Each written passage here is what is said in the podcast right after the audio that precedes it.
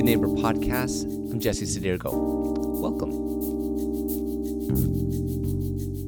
So, Conan O'Brien Needs a Friend. It's pretty much my favorite podcast by a long shot. I don't think I've missed an episode since it started a few years ago. And maybe it's not what you expected, given what we talk about in this podcast, but it's something that I'm very committed to. And when you listen to his interviews with actors and comedians, I find that Conan always seems to have a serious time where he talks about the craft of being a comedian. He'll get into the nuances of improv, how he uses, say, self deprecation, um, the subtleties of how he uses silence and pauses in a joke, which is very valuable to learn, and the power of facial expressions and body movements when telling a joke. And if there's one thing in particular I enjoy while watching Conan, it's the outrageous responses he has when he notices a guest do or say something that's odd. For Conan, and he'll say it himself, it's the surprises in the interview that make for the best kind of comedy. The moments that go off script where he's genuinely caught off guard. And, you know, my daughter has literally come to me asking why I'm crying as I'm watching an old Conan YouTube clip on my phone. And almost every time, it has something to do with those moments of surprise. But improvising in those moments is not something that just comes natural to someone. According to Conan, it's it's a craft. It's a skill you develop. It's muscle memory. It's disciplined reflexes that respond almost unconsciously. And although acting in a movie or a play does require some improvisation, the script is laid out in those situations, right? You know how the story ends. In this episode, I end my three part conversation with the director of Youth Unlimited GTA, Scott Moore, where we discuss the role discernment plays in the way we plan and execute programs in the community. I'd say that leadership in our day seems to demand a whole lot of scripts when it comes to developing our strategies. We need detailed five year plans, tangible outcomes that line up with the way that we think the story needs to end. We have best practices and reproducible models that acts as the rails that keeps us moving in one direction. Surprises are normally not welcomed, right? They tend to exist for us to manage, to reroute back to the narrative we hold so dearly. But oftentimes, surprises lead us to that treasure we find in the ground right? It leads us to abandon our old properties and go all in and buy that land where we found that treasure. But the question is whether we're training leaders to know how to respond to surprises. Are we training them to read out lines to a story we've already penned? Or are we equipping them to discern? To have a grounded spiritual intuition to respond to the changing oddities of this world? Sometimes I think we need less leaders who know what they want to do and exactly where they want to go. And we need more leaders who know what questions to ask when they hit a dead end or when they veer off the path. I know this might be the case with any industry or profession, but community agencies and programs in specific that focus on marginalized populations, they're constantly dealing with surprises. They are regularly faced with the exceptions to the rule. So, dare I say, we need more leaders in the social sector like Conan to lean into the absurd, to embrace surprises. Might it be effective, perhaps, to create rhythms that are malleable enough to contain the chaos within our programs?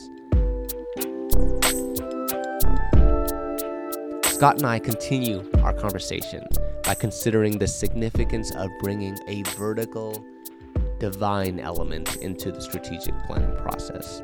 Scott gets into the spaces that they create to both listen to their context and the data and best practices that they've learned, but also to listen to the Spirit's guidance as if it was a lamp unto our feet. So, let's get into it. Um, so, you know, let me illustrate. So, two years ago, we started a discernment process for a four-year strategy for the organization. And I remember at one point, um, this was a new process for ministry leaders, and someone said, "What, you know, what's the difference here between what we're doing and kind of strategic planning that you'd hear about in a normal, whatever corporate world or many good worlds?" And I said, "We are doing strategic planning but in a discernment context. So we're still going to collect all the information. We're still going to listen. We're still going to ask, voice, you know, see where the needs are, talk to experts, but we're not going to make decisions purely based on the facts. We're going to make decisions based on what God's Spirit is stirring within us, right? So I guess it's a very Ignatian approach to mm. decision making that rather than just making decisions on the facts, hmm. we're actually going to make decisions based on our, our understanding of what God is saying to us. So again, back to that whole, you know, if, I'm in a programming context and I'm not seeing the fruit I would hope for, I'm not just going to make a decision on that fact. I'm going to make a decision on my understanding of what God's saying to me with that reality. Does that make sense? Absolutely. Yeah. And in a way, it requires us to view facts um, with a particular weighting um, in com- in in conjunction with also the spirit. In a way, there's certain, the tradition that we grew up in in this modern era is assuming that the spirit and facts align right, right. like we can like just the case for christ by lee strobel is is an attempt to say look like when you when you look at the facts it lines up with the story of jesus and the whole apologetics is is a goal for a while not necessarily now but apologetics is to line up reason and the way we see the world and that with um you know how god is. So that's why we'll always try to find a way to equate like the seven day you know, like creation or like how that like oh we'll tell you exactly where it's trying to line up with science so um definitively that in a way it's like wait a minute who said that? Like who said fact was um primary and that we have to line yeah. up with all these you know points of logic and fact i think that's definitely important I mean, so how do you cultivate that within an organization, especially with many people who likely um, see the necessity to look at, say, best practices or like this is an effective program out there. Why aren't we doing that in this neighborhood? It's it's even contextual. It's in, it's proven in this area. Why don't we do that? How do you how do you face situations in which the spirit actually does contradict, not contradict, but like is is Speak not as not as convincing as the fact that might be out there. Have you gone through situations like that that you've actually, you know, had to choose the way? Yeah, of the that's a good question. And, and again, I'll, I'll keep saying it's not that we're going to not we're not going to yeah. not look at best practices. Of, exactly. Of course we are, right? Like that's just that's best practice. I think I think it's. Um, I'm trying to think if there's a specific example. Nothing's coming to mind, but, but I think it's a cultural piece. So yeah. I mean, we do two spiritual retreats a year for all of our staff, right? We have um, our annual review process is very much, you know, take a day in prayer. We equip people with reflective questions. Mm. Um, two years ago, we developed what we call the YU Ministry Notebook, which is is a six week cycle. At the start of your week, with some reflective questions. At the end of your week, some reflective questions, all about what is God doing within you, around you? How is He guiding you to youth? So it really shapes the context of what kind of questions people are asking in their ministry. Uh, so again, it, again, I, I, think we'd agree theologically, if people are in a transforming relationship with Jesus, Scripture is clear that they will learn, they will hear the Spirit speak and lead and guide. Yeah. So, you know, that's just a critical value for us. When it comes to collective decision making, right? Mm-hmm. That's a whole other process. Yes. So, so same thing. We have a discernment retreat guide for all of our programs that has some step-by-step instructions of here's how you can listen to God and one another to help guide your ministry and your program forward. Mm-hmm. I think the collective thing I find quite fascinating because individual discernment, in a way, kind of like Ignatian spirituality, as you're saying, or how you get people to to to hear the Lord and make decisions individually is one thing, even for their own programs. But as a community of people, discernment is a tough thing because everyone is hearing God, and hopefully we're making the assumption that God is saying the same thing to all people. But I assume that also when people get together, there's different hearing of the voice of God in different ways yes. or different emphasis and based on how God is speaking to them. And I find so what what more do you do when it comes to and what how do you distinct distinct um, distinguish um, collective discernment versus individual discernment? Is it just rallying a bunch yeah. of the individual voices together in one, or? I think there's a team shaping process that happens there. Um, you know, I was my own perspective was really enlightened when I read Ruth Haley Barton's book, Pursuing God's Will Together, uh, mm. probably six years ago now. Mm. And that that really was a call to Christian leaders to move away from kind of a corporate decision making to collective discernment. Mm-hmm. Um, so I think in any group, every every individual still has to be discerning, right? You, you can't create a discerning group without discerning individuals. Yes. But I'm good, right? Obviously, maybe. but I, I, think a key thing is relinquishment. Uh, and anytime we're making a strategic decision, it's an intentional practice of saying, I'm going to let go of what I care about, you know, what I've invested in, you know, what I'm passionate about to truly seek God's will first and foremost. And when everybody does that honestly and openly, it really changes the dynamic of the group conversation and that we're all listening in together and, and what we're sharing is a gift for the group to, to listen into as opposed to like i'm trying to win you over with my perspective because yeah. that derails any discernment. Relinquishing. That's a powerful word. I think that you know if there is a best practice relinquishment would be a great best practice yes. that is mandatory in an organization. Yes. Um, I, I, I, I remember reading a book by uh, someone called Peter Senge, a systems thinking book, and and it's not not faith based or whatnot, but it's it it has the same mentality of the distinction between discussion and dialogue. Discussion being kind of a debate, bringing forward your best points in the midst of a dialogue uh, between an exchange of two people, and dialogue being um, in a way they didn't use the word relinquish but in giving your input and allowing it to float in the cloud between the different yeah. parties who are communicating and detaching yourself from your input and allowing it to flow and piece together with other people's input in that cloud and then looking at it apart from your own opinion um, which is especially in our culture today um, extremely difficult to cultivate yeah. and to find those yeah. people who can do that because um, everyone wants their voice to be heard um,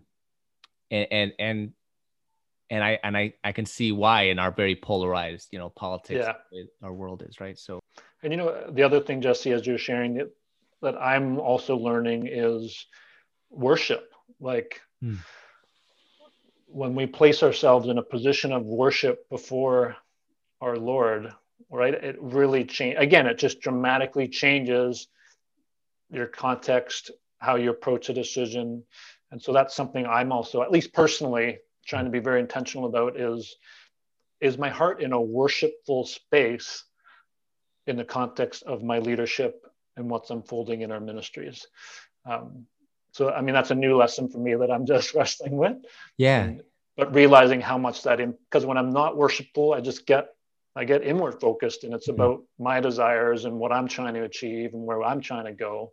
So if you multiply that by 70 people in an organization, you can imagine the chaos that ensues, right? Uh, yeah, versus not remaining true. Yeah. Yeah, in a way, without centering on a vertical relationship with God, someone outside of the people in our organizations, whatever organizations, if, if there is no entity outside of it, um, it is difficult to truly be humble when you, when when when there is a perfect God out there and you are trying to lead an organization and engage with different people there is a like a a, a self will that could drive us to say well i'm not i'm not i'm just i'm just like you and we're i'm just another human being. But another human being has to be in reaction to something that is not a human being for that humility to you know um to be substantiated right? Like that that yeah. we are not holy you know?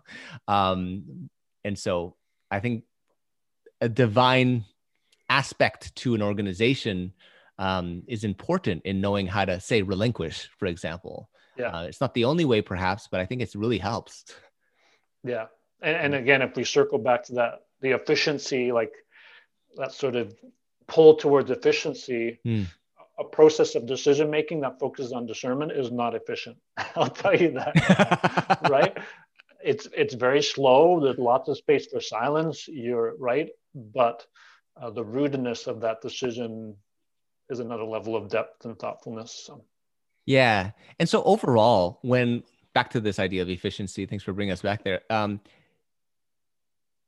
do, how do you what what value or what philosophy, if you were to sum it up, um, gives you the guts to make those sacrifices, you know, of efficiency? Because this is my question. My question is, how much is enough, right, with regards to efficiency, and what is the limit? And I use that word limit pretty intentionally because I feel like we could. E- we could make things as efficient as possible to the point that you have an you know in an amazon factory like people are no longer efficient let's use robots to carry these boxes and go exactly to where it is so you don't have a human looking at what number is this box you know the the, the, the robot just knows what to do and gets it and brings it that's to the point extreme of efficiency. of efficiency. Extreme yeah. of efficiency, right?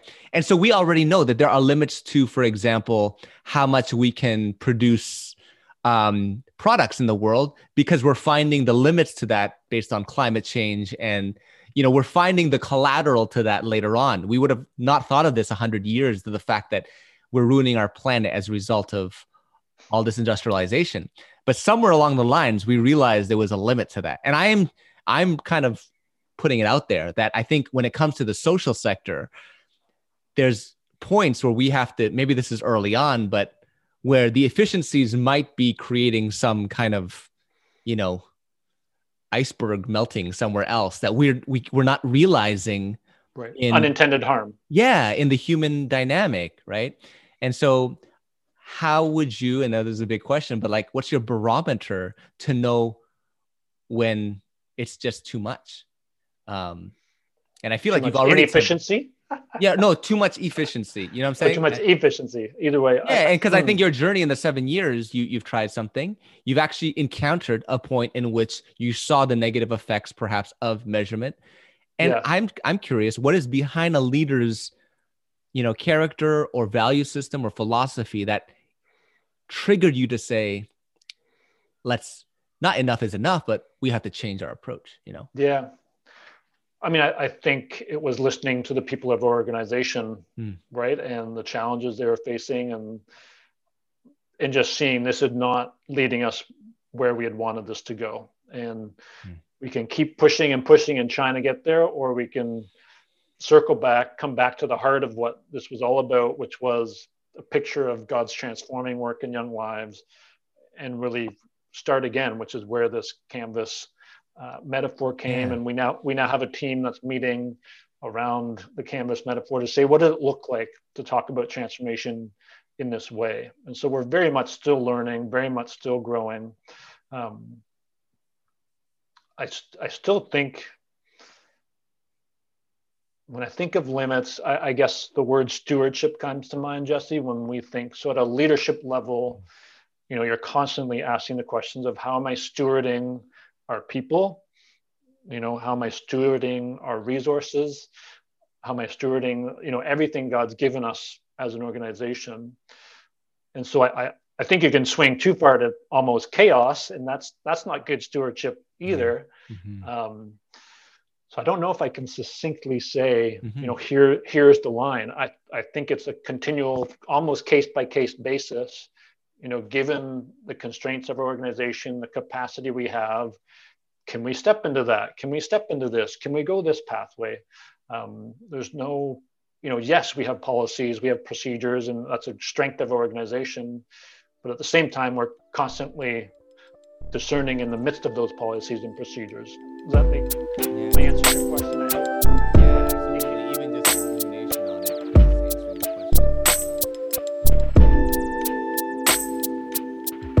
When it comes to discernment and all these different staff within Youth Unlimited who are coming up with new inspirations within their own particular programs in their own contexts that you as a Scott will never know as much as they will with regards to their context, right?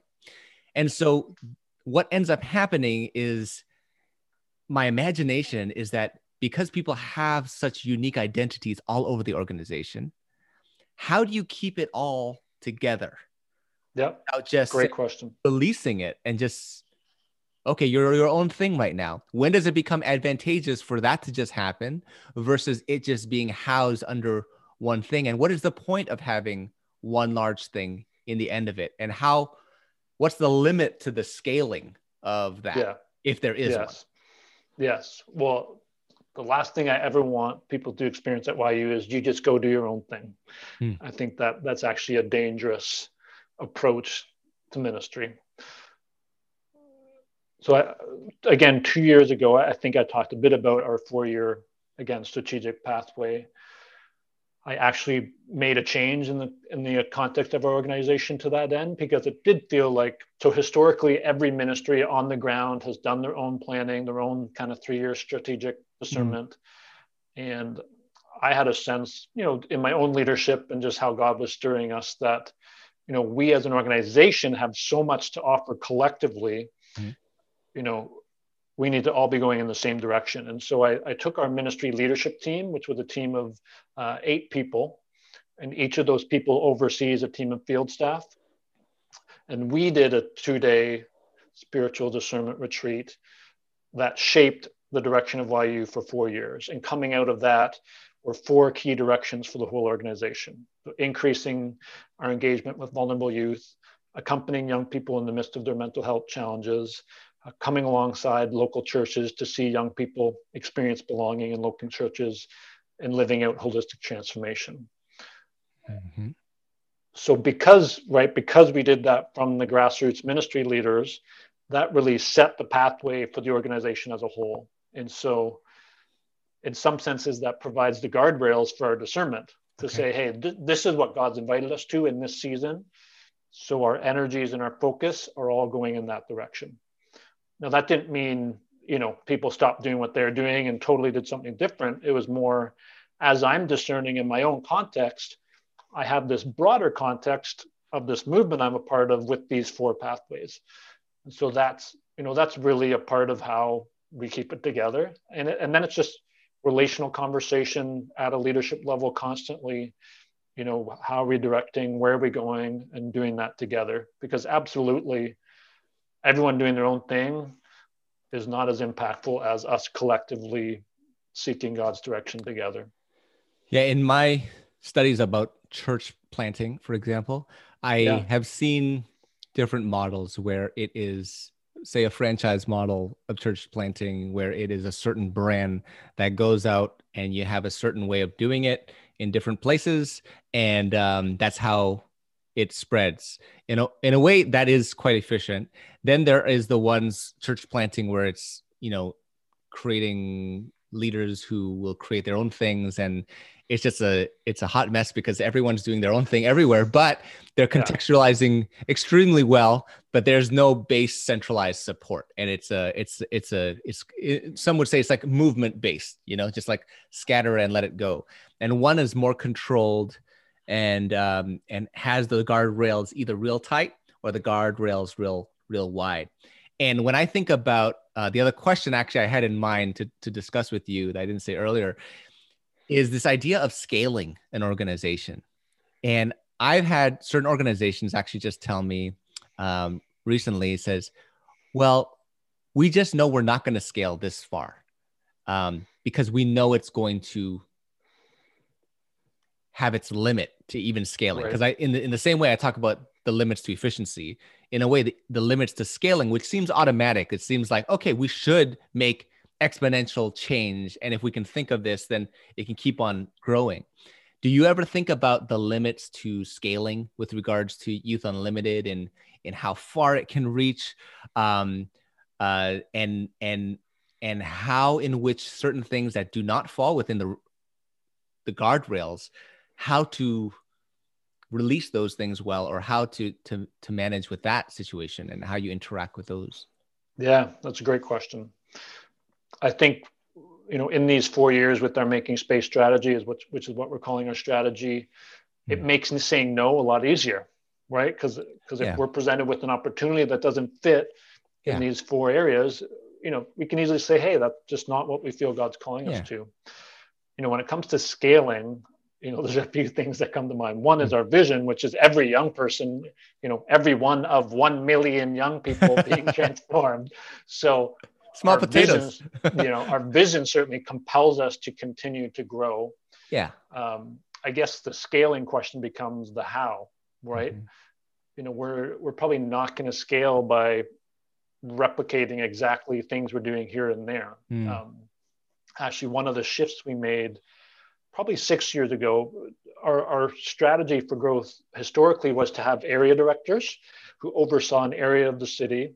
So I started, for example, at YU as the North York area director. Mm. So I oversaw our ministry in that part of the city, you know, developing, building partnerships.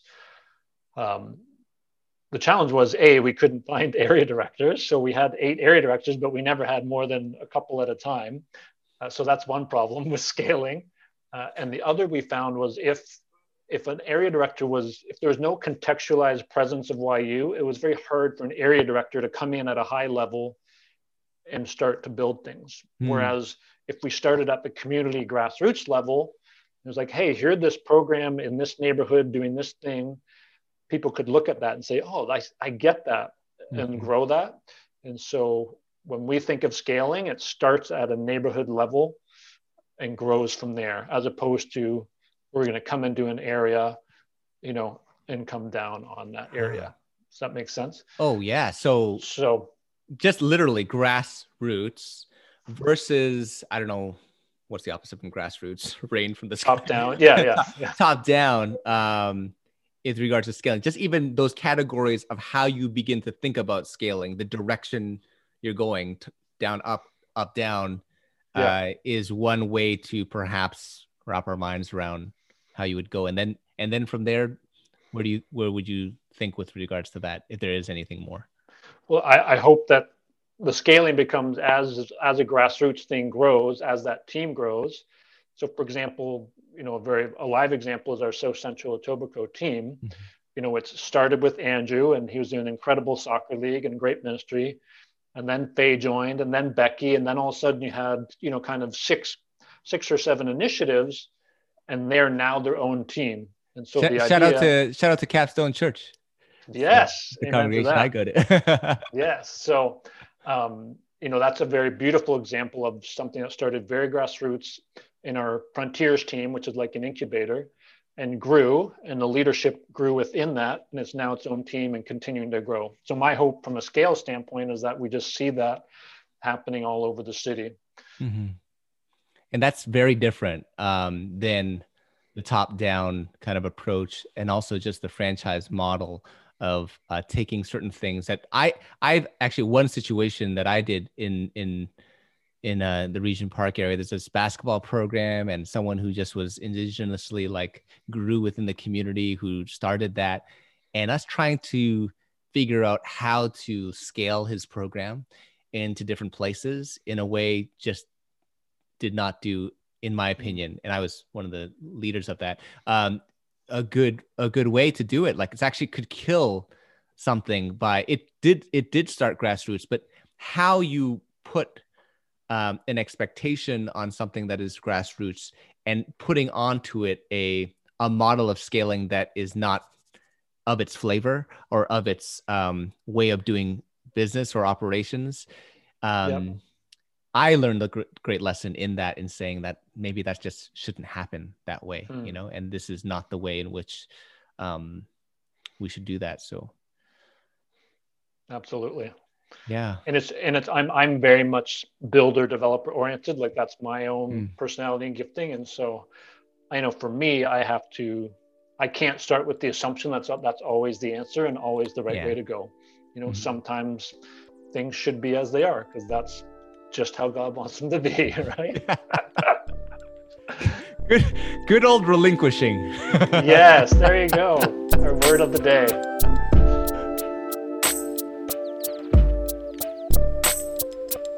It's been a pleasure to share this three part interview with you all. Thanks to Scott Moore for his philosophical and practical insights into how he leads his organization. Uh, you can really hear how his values shape the way in which he leads. And I'm not sure if you picked up on this, but there's this humility and this meekness in his voice that is quite evident to me. And I, I just really appreciate that so much. So thanks, Scott. As always, thanks for listening. Join us in our next series of episodes with the author and the founder and pastor of Sanctuary Ministries in Toronto, Greg Paul.